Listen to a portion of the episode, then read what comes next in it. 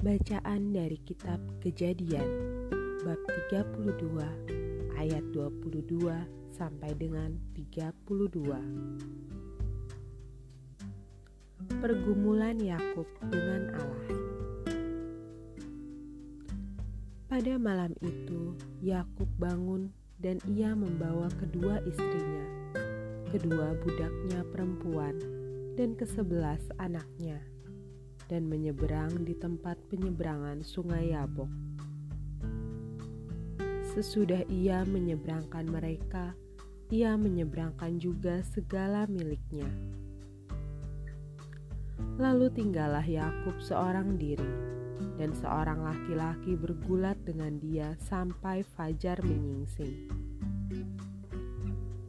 Ketika orang itu melihat bahwa ia tidak dapat mengalahkannya, ia memukul sendi pangkal paha Yakub, sehingga sendi pangkal paha itu terpelecok ketika ia bergulat dengan orang itu. Lalu kata orang itu, "Biarkanlah aku pergi, karena fajar telah menyingsing." Sahut Yakub, "Aku tidak akan membiarkan engkau pergi."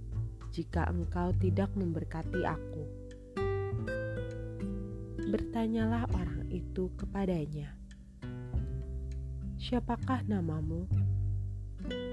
Sahutnya, "Yakub." Lalu kata orang itu, "Namamu tidak akan disebutkan lagi Yakub, tetapi Israel, sebab engkau telah bergumul melawan Allah dan manusia." Dan engkau menang. Bertanyalah Yakub, katakanlah juga namamu. Tetapi sahutnya, mengapa engkau menanyakan namaku? Lalu diberkatinyalah Yakub di situ. Yakub menamai tempat itu Nil, sebab katanya, Aku telah melihat Allah berhadapan muka, tetapi nyawaku tertolong.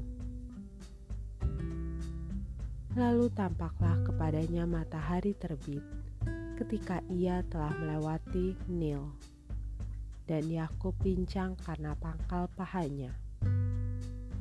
Itulah sebabnya sampai sekarang orang Israel tidak memakan daging yang menutupi sendi pangkal paha karena dia telah memukul sendi pangkal paha Yakub pada otot pangkal pahanya.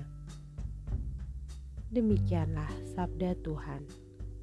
Syukur kepada Allah.